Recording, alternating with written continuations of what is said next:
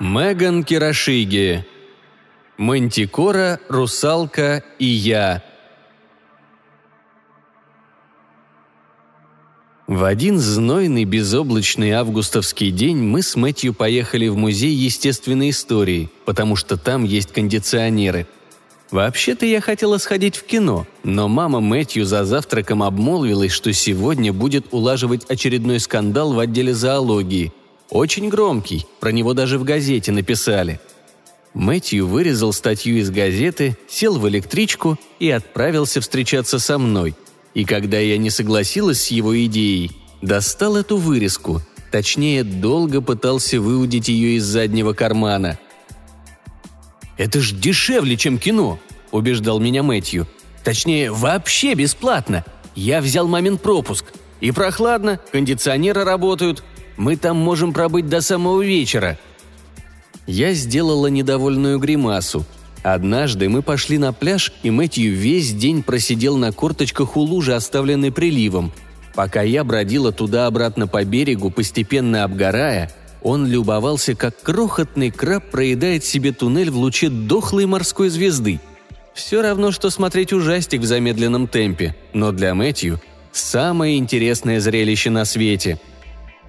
«В кино тоже кондиционеры работают», – сказала я – ну и что? В кино нас пустят всего на полтора часа, и только. Максимум на два. Вентиляция в электричке отрубилась, и воздух густел на глазах, превращаясь в туман. Мэтью все-таки сумел вытащить статью из кармана в целости и сохранности. Но газетная бумага размокла и измялась, и ему пришлось расстелить вырезку на коленке, иначе я не разобрала бы ни слова. В музей подсунули фальшивый экспонат – вот что там было написано. Под заголовком была зернистая черно-белая фотография. Чучело енота с мягкими серыми крыльями, сложенными на спине. Снимали через стекло, и отражение фотографа частично заслоняло енота, но морда была видна отчетливо. Енот неестественно улыбался. Под нижними лапами была подпись к фото. «Дерзкая мистификация». «А где статья?» – спросила я. «Я только картинку вырезал. Это самое интересное. Мама говорит, в статье все переврали. На самом деле енот даже не был включен в экспозицию. Кто-то просто приклеил его на стену рядом с настоящим экспонатом. Неужели тебе не хочется на него посмотреть?» «Как-то не особо», в местах вроде этого музея мне чудится, будто чьи-то холодные крошечные пальцы подбираются к моей шее. Тихие залы, а в них полным-полно мертвых существ, которые раньше были живыми, и вид у них всех такой, словно они охотно отправились на тот свет. «Но ведь твоя мама сказала, что его уже убрали, разве нет?» «Главное, у нас есть мамин пропуск. Можно сходить в запасники, поискать там. И, кстати, сегодня мой черед выбирать». Он достал из кармана пропуск и постучал им по своему носу. Нос был все еще облупленный. Память о прошлом воскресенье, когда мы весь день провели в лунопарке – потому что я задумала прокатиться на чертовом колесе на закате. «Ну ладно», — сказала я. В прошлое воскресенье я сплоховала, поцеловала его, когда мы прижимались друг к дружке в тесной кабинке, замершей в красно-оранжевом небе. «Все, больше я эту ошибку не повторю», в вагоне мы сели напротив друг дружки, подтянув колени, чтобы случайно не соприкоснуться. Я сложила руки на груди, а Мэтью засмеялся и подался вперед. Его лицо оказалось так близко, что я заметила на его скуле выпавшую ресничку. В музее было прохладно, всюду полумрак, и после улицы, где слепящий солнечный свет отражался от тротуаров, я какое-то время совсем ничего не видела. «Идем сразу туда», — сказал Мэтью. Дорогу он знал. Мы пронеслись мимо ящиков с засушенными насекомыми, приколотыми к холстине — по коридору, украшенному топографическими картами, через полутемный зал с гигантскими коричневыми костями и сквозь ротонду, окаймленную диорамами. Перед нами и вслед за нами шли группками другие посетители. Все двигались в одном направлении. Дети выкрикивали одно и то же. «Енот! Енот!» Толпы теснились в дверях отдела зоологии. пробивались в залы, где воздух пропах нафталином, а колючие пылинки с легким привкусом химии забирались в нос и еще глубже, до самого мозга. «Енот!» Мэтью усмехнулся и взял меня за руку. Мы обогнули толпу по краю, свернули за угол и оказались в маленькой комнате, практически кладовке, абсолютно пустой, за исключением пары австралийских утконосов, которые экспонировались вместе с кладкой яиц, и приземистого мужчины в зеленой шляпе. Со шляпы свисал обтрепанный пучок перьев, похожий на рыболовную блесну. «Есть там кто?» – спросил мужчина. «Никого», – ответил Мэтью. «Только мы». «Славно!» Мужчина достал из бумажного пакета белую картонную карточку. Взял клей-карандаш. Размашистыми мазками, выписывая завитушки и круги, покрыл клеем одну сторону карточки, перевернул ее, наложил на табличку, где значилось «Утконос, орнитаринкус анатинус», разгладил пальцами. «Так делать нельзя», — сказала я. Мужчина надавил на края карточки, затем вытер подтеки клея. «Это почему же?» – спросил он. «Разве вам не надоело видеть мир таким, какой он на самом деле?» Мэтью сложил из двух пальцев пистолетик и прицелился в меня. Он вечно твердил мне то же самое. «Так нельзя», — повторила я. «Другие люди трудились, разбирались, что собой представляют все вещи, дали им имена и все записали, чтобы передать знания другим, чтобы люди понимали, на что смотрят, а теперь вы всех сбиваете с толку». Я толкнула Мэтью в плечо, и пистолет дрогнул, понурился, распался. «По крайней мере, прочти, что там написано», — сказал Мэтью. На карточке очень мелким шрифтом было написано вот что. «История Дженни Хейнивер». Давным-давно жила-была девушка по имени Дженни Хейнивер. Жила она у самого моря вместе со своей матерью, слепой старухой, а больше у них никого не было — Дженни умела управлять парусной лодкой и ловить рыбу, а глаза у нее были одного цвета с морем. Один юноша полюбил Дженни.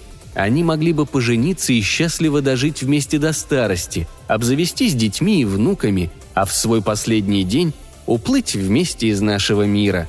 Но ничего этого они не успели, потому что юношу унесло волной. Он наверняка утонул бы, но Дженни его спасла. Она прекрасно плавала – но спасая любимого, девушка погибла сама. Мать Дженни сшила дочери саван из мелких серебристых рыбок. Нитками ей служили собственные волосы. Она проткнула рыбкам глаза серебряной булавкой и нашептала тайные слова в их рыбьи уши. Дженни Хейнивер уплыла не простившись. Юноша смотрел ей вслед, пока она не пропала в волнах. И еще много дней стоял и смотрел в море – но Дженни стала иным, новым существом и больше никогда не вернулась. Дочитав до конца, я снова взглянула на утконосов. Оказалось, за это время мужчина установил вместо одного из утконосов какое-то сморщенное и сохшее создание. Голова в форме луковицы, грудь узкая, костлявая, рыбий хвост обломанный, цвета пыли – Рядом с этим существом утконос стал казаться тоже очень странным. Животным, которое скомбинировали из разнородных частей. «Это мистер Жабрико», — сказал Мэтью. «Он работает с моей мамой». Мистер Жабрико нагнул голову, упершись подбородком в грудь. Сцепил руки перед собой, слегка наклонился, заулыбался, точно раскланивался. «Ваша мама замечательная женщина», — сказал он. Человек без страха и упрека. К ее чести она никогда не заподозрит никого из своих сотрудников в подобных проделках. В отличие от вас, Мэтью. Вы все вывернете наизнанку, вместо того, чтобы предпочесть простое решение проблемы. Мистер Жабрика обернулся ко мне, приветственно протянул руку. Я протянула ему свою, но он не стал ее пожимать, а шлепнул по ее костяшкам своим большим пальцем – «Умна, в меру хороша собой, прагматична. История понравилась?» «Нет», — сказала я. Несчастливые развязки были мне не по душе, по крайней мере в тот момент. Я ждала, пока Мэтью сообразит, что разговор уходит в какую-то странную сторону, что самое время отсюда исчезнуть. что мы теряем время в тесной комнате наедине с дядькой, который только что осквернил музейный экспонат с помощью бумаги, клея и какой-то штуки, которая даже в самом выгодном освещении походила бы на рыбу, застрявшую в пустыне. Но Мэтью уставился на существо рядом с утконосом, высматривая швы на его теле. «Знаю, знаю, история печальная», — сказал мистер Жабрико. «Но почти все истории таковы, если долго следить за развитием их сюжета. Вы знаете, что мы теперь называем Дженни Хейнивер?» Я вообразила себе девушку, которая раньше была мертвой, а теперь уплывает вдаль, одевшись в новую кожу из рыб, которые раньше тоже были мертвы. Девушка бодро била хвостом, вполне готовая к плаванию в открытом море. «Чудовищ?» «Нет, не чудовищ», — сказал мистер Жабрика. Он потер кончики пальцев один об другой, словно прощупывая свои мысли. Все ли верно? «Отчасти вы угадали. Некоторые из них почти чудовища, но не в буквальном смысле. В наши дни под Дженни Хейнивер подразумевается, так сказать, хулиганство таксидермистов. Особенное существо, наколдованное из шкурок, более неказистых и заурядных животных – Возьми немножко от обезьянки, немножко от рыбы. Ты можешь просто обронить намек, а люди сами домыслят петлю вероятностей, где русалки бросаются в погоню за кораблями и поют свои песни утопающим морякам. «Нам пора», — сказал Мэтью. Он присвистнул, выдохнув мне в затылок. Предполагалось, что это сигнал, тайный шифр на случай, если нам нельзя разговаривать вслух — но Мэтью вечно менял правила насчет значений сигналов. «За нами зайдет мама». Мы ехали в электричке. Было все так же жарко. Мэтью бережно держал на коленях Джейни Хейнивер. Яркие, резкие, но хрупкие солнечные лучи проникали в окна и ломались о фальшивое чучело, высвечивая страдальческое высохшее личико и полуобломанный хвост. Мэтью ее утащил. У меня это просто в голове не укладывалось. «Легко», — сказал Мэтью. «Я ее за спиной спрятал. А когда мы выходили, держал перед собой». «Но зачем?» Мэтью захотелось разобраться, как она изготовлена. Найти все швы и вскрыть, содрать оболочку, обнажить то, что спрятано внутри. Мистер Жабрика гений, а я не понимаю даже половины, нет, даже четверти того, что он делает – Мэтью, болтая без умолку, протянул мне Джейни Хейнивер, и я ее взяла, потому что иначе он стал бы размахивать ее в воздухе, привлекая всеобщее внимание. Я устроила ворованную вещицу на своих коленях, девясь, до чего же она легкая и с какой безупречной аккуратностью созданная. Если она и сшита из разных частей, то швов ни за что не разглядеть. Совершенно не верилось, что это творение рук человеческих – Казалось, она жила, а потом умерла, и теперь выглядела мертвее, чем мертвая. «Не разбирай ее на части», — сказала я. Мэтью умолк. Мы оба уставились на существо. Красивое, высохшее, невероятное. «Сегодня не буду», — сказал он. «И еще, нам придется хранить ее в твоем доме. Если моя мама ее найдет, быть беде. Она дознается насчет мистера Жабрико. И запретит нам ходить в музей. И посадит тебя под домашний арест и скажет, что я на тебя плохо влияю. И не разрешит нам дружить. Мы успели перебрать все неприятности, которые могли с нами произойти еще до того, как я вышла на своей остановке. Мои родители не заметили Дженни Хейнивер. Я отнесла ее в свою комнату, пока мама возилась на кухне – а папа переключал телевизор с одной версии вечерних новостей на другую. Ужин прошел прекрасно. Спагетти, мороженое, разговор о водопроводе и соседях, плывущие мимо меня. Речь шла о людях, которых я в сущности не знаю. «Как там Мэтью?» – спросила мама. Время мытья посуды она приберегала для разговоров на темы, которым придавала большое значение – Спросила и взялась отмывать тарелку от томатного соуса. «Отлично», — сказала я, убирая стаканы в шкаф. «Вы уже давно знакомы?» «Угу». Я вытерла салатник и подумала о существе, которое засунула под свою кровать. и о том, как смотрел на него Мэтью, словно он видит такие вещи каждый день и знает, как надлежит соединить ее части. Мэтью в своем репертуаре, все как обычно. «Что ж», – произнесла мама. Она включила измельчитель мусора, и он взревел на всю кухню. «Надеюсь, вы хорошо проводите время», Посреди ночи меня разбудило чучело. Я всем существом чувствовала, как оно лежит под моей кроватью и насылает дурманящие мысли об обратной стороне волн, как если бы вы смотрели на них из морских глубин и нескончаемо длинных мокрых тенях с острыми зубами в несколько рядов, и мысли эти просачивались сквозь матрас в мои сны. Я выбралась из-под одеяла и опустилась на колени. «Спи!» — сказала я в пространство под кроватью. Потом вернулась в постель и почувствовала себя полной дурой. В одном из снов об обратной стороне волн и о зубастых тенях я отнесла чучело в ванную. Ему требовалась вода. Оно мне само сказала. Я прикрыла дверь, включила свет, наполнила ванну. «Смотри, чтобы вода была не очень холодная», — сказала оно. «А где, пожалуйста?» — ответила я. Когда я опустила его в воду, существо подняло сноп брызг, обрызгав меня.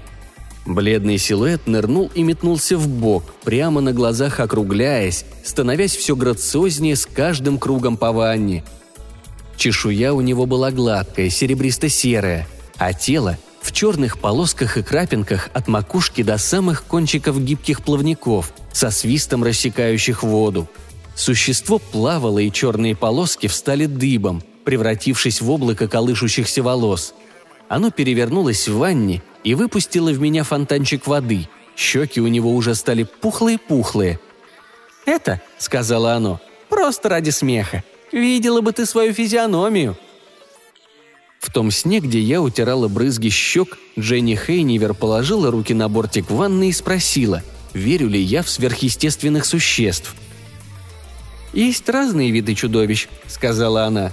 Одни внутри такие же, как снаружи, например, я. Но есть и другие. Трудно сказать, какие чудовища опаснее. С одинаковым успехом можно утверждать, что самые опасные – мы, и что самые опасные – те, другие. Она подняла руку кверху, точно любуясь своей нежной кожей. Потом потянулась ко мне, ухватила меня за волосы и вырвала с корнем несколько прядей. «Ой!» – вскрикнула я. «На такое я как-то не подписывалась. Увижу Мэтью – убью. Если хоть раз соглашусь с ним увидеться. Я его с чертова колеса скину, скормлю крабом или лучше утконосом. Сдам его в музей или лучше его маме. Брошу его одного, совсем одного, с сушеным рыбьим хвостом и кусочками обезьяны, из которых только что было воссоздано очаровательное чудовище. Дженни Хейнивер вынула из своих волос что-то тонкое и острое. Это была игла. Один конец кривой, другой прямой – Дженни Хейнивер вдела мой волос в ушко иглы и показала на свой бок, где зияла трещина, лопнувший шов. Правда, из шва ничего не вываливалось наружу. «Изнашиваюсь», — сказала она. «Об этом всегда надо помнить». Когда я проснулась, ванна была пуста. От нее пахло рыбой, а за решетку сливного отверстия зацепился клок длинных черных волос. На полу блестели лужи — я все убрала раньше, чем встали родители. Голос Мэтью вылетел из телефонной трубки и стукнул меня в ухо. «Ты обязательно должна приехать! Мистер Жебрико хочет попробовать сделать кое-что новое. Он говорит, что мы можем присутствовать, можем ему помогать. Мы первыми на свете сможем это увидеть. Нет, ты вообще понимаешь, как это здорово? Мне было слышно, как он шумно дышит в телефон, выдувает с присвистом огромные пузыри воздуха, и они летят ко мне по проводу. Я почти не сомневалась, что это пыхтение – не шифрованный сигнал. А если и не сигнал, то означает он только одно – если за Мэтью не присмотреть, он от восторженного предвкушения грохнется в обморок. «А как же Дженни Хейнивер?» – спросила я. «Как сообщить другу, что похищенное сокровище сбежало, пока ты спала?» – или уползло, загребая руками и колотя по полу своим лысеющим хвостом. Как сообщить человеку такую новость?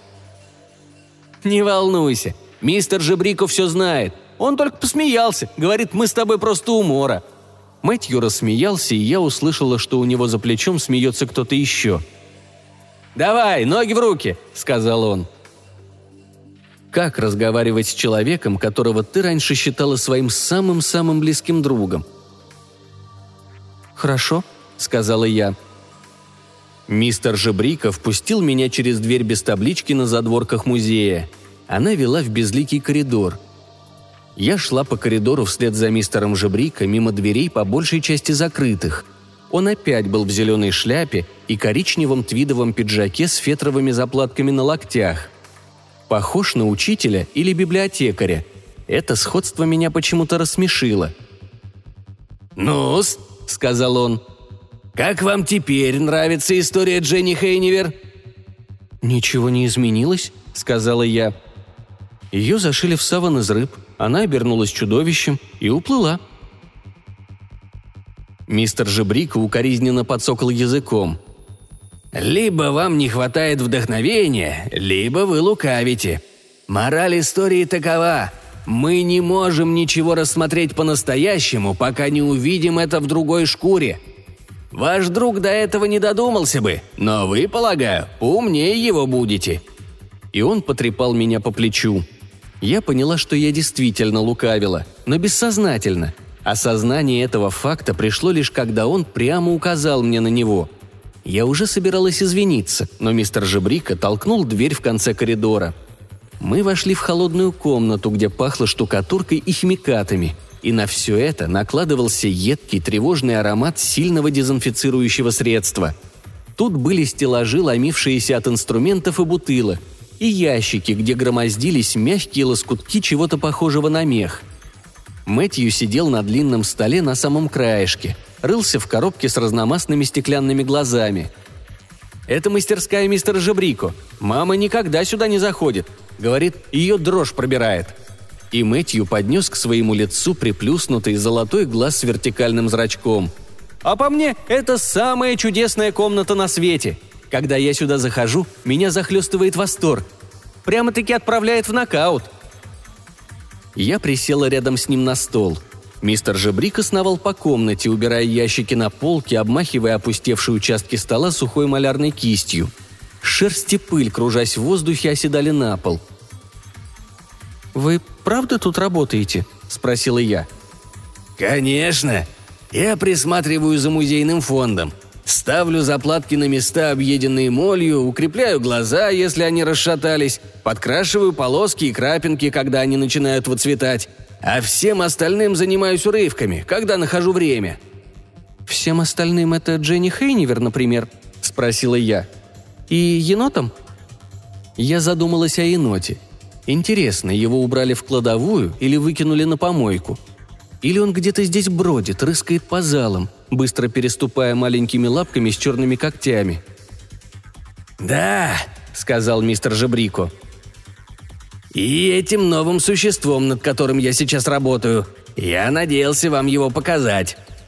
Он двинулся к шкафу у боковой стены, но Мэтью спрыгнул со стола и опередил его — он распахнул дверцы, схватил в охапку целую гору соболей с рыжим отливом, скользкую переливающуюся груду меха.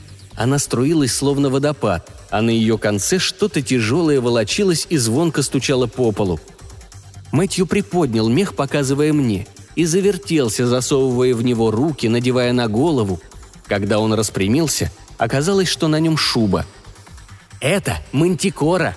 — сказал он и улыбнулся, так широко, что лицо залоснилось от напряжения. «Ничего особенного. Мэтью как Мэтью, только в шубе. В шубе, с рукавов которой свешивались две лапы. Другая пара лап, прикрепленная к подолу, болталась на полу. А еще у шубы был понурый изогнутый хвост, кончику которого был прикреплен шип, и пышный высокий воротник, доходивший Мэтью до ушей. «Вид у тебя дурацкий», — сказала я, — Мэтью закатил глаза. «У мантикор», — сказал мистер Жебрику, — «тело львиное, голова человечья, хвост драконий». В руке Жебрика блеснула игла. Один конец кривой, другой прямой. Он вдел в ушко что-то длинное и темное. Мэтью тоже взял иглу, приподнял руку, и оба начали зашивать Мэтью в шкуру, один сверху, другой снизу. Голос у Мантикор ужасный, как дюжина труб, тараторил Мэтью. Из зубов полон рот, в три ряда, как у акулы. Они зашивали, а шуба съеживалась. Она туго обтянула его спину, обернулась вокруг ног, надавила на его плечи, заставив скрючиться, встать на колени, а потом на четвереньки. На четыре лапы. Когти царапали пол. Они шили и шили. Я просила их перестать. «Прекратите!» — говорила я. «Я не знаю, что вы делаете, но это какая-то блажь. Я в это не верю. Почему хвост начал бить по полу? Какая же я дура, что пришла! Невероятная дура! Я сейчас зажмурюсь, а когда открою глаза, меня тут не будет, и вас не будет, и окажется, что ничего этого на самом деле не было!» Они меня абсолютно не слышали. Голос Мантикоры и вправду звучит, как дюжина труб, если каждая из дюжины труб выводит свою особую джазовую мелодию, а все трубачи глухие и встретились в одной точке случайно. Я раскрыла глаза. Мантикора стояла на мистере Жабрико. Ее когти пронзили коричневый твит его пиджака. Ее хвост описывал дуги, которые превращали мир в ничто – Оставался только ядовитый шип, очерчивающий границы Вселенной. Мантикора сшибла с головы мистера Жебрико шляпу, и я увидела, что макушка у мистера Жебрико лысая, кружочек нежной блестящей плоти, окаймленный коротко стриженными волосами, серыми, как мышиная шкура. «О, нет!» – лепетал мистер Жебрико. «О, нет, нет, нет!» Рот мантикоры был полон зубов – Три ряда, и все желтоватые. Мантикора скрипела зубами, изучая самые мягкие и нежные части человека, придавленного к полу. Двенадцать труб взвизгнули, и мистер Жебрика заткнул уши. Зубы выглядели ужасающе. Они так широко растянули рот Мэтью, что губы не могли сомкнуться. Его нос оказался закупорен, а подбородок съехал низко-низко, иначе все три ряда бы не поместились. Лицо Мэтью изменило форму. Теперь он никак не смог бы ни засмеяться, ни улыбнуться, ни приподнять уголок рта, удивляясь чему-то, вызывающему глубокий интерес. Мэтью стал совсем на себя не похож. «Выплюнь их!» – сказала я, протянула руку и ухватила мантикору за шерсть.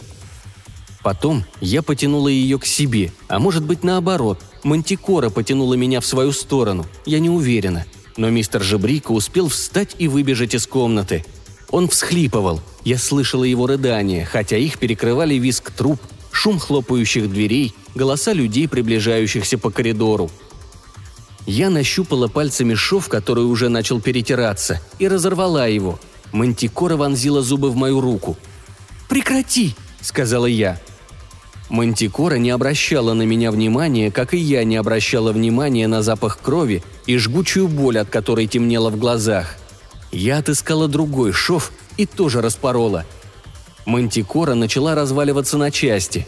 Мех отрывался длинными полосками. Один за другим выпадали зубы.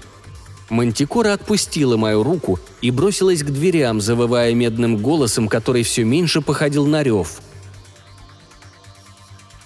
Рана на руке кровоточила так сильно, что пришлось ее зашивать. Иглы нашлись в комоде, а волос я выдернула из своей головы – Рука болела сильнее, чем я ожидала, но меньше, чем полагалось бы после укуса мантикоры. Через неделю рана затянулась, и когда мама спросила, что случилось, я сказала, что меня оцарапала кошка. «Дать тебе антибиотик?» – спросила она. Я сказала, что нет необходимости. Рана не опасная и уже почти зажила.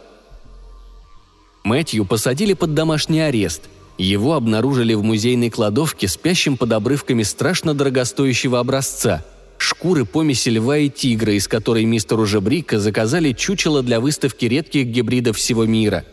Мама Мэтью официально принесла извинения попечительскому совету музея и, сгорая со стыда, попыталась уволиться, но ее уговорили вернуться при условии, что Мэтью больше никогда в жизни не переступит порога музея – я пока не решила, что ему сказать. Мне кажется, он все равно мой самый близкий друг. Вполне может быть... Шрам на моей руке очень узкий, почти незаметный. Не шире волоска. Три завитушки от плеча до локтя. Иногда, если день тихий и жаркий, я выхожу одна на улицу и рассматриваю шрам в солнечных лучах. А иногда я пою. Труба, если она всего одна, звучит нежно. Надо только найти правильную мелодию. То же самое с чудовищами, если тебе повезет.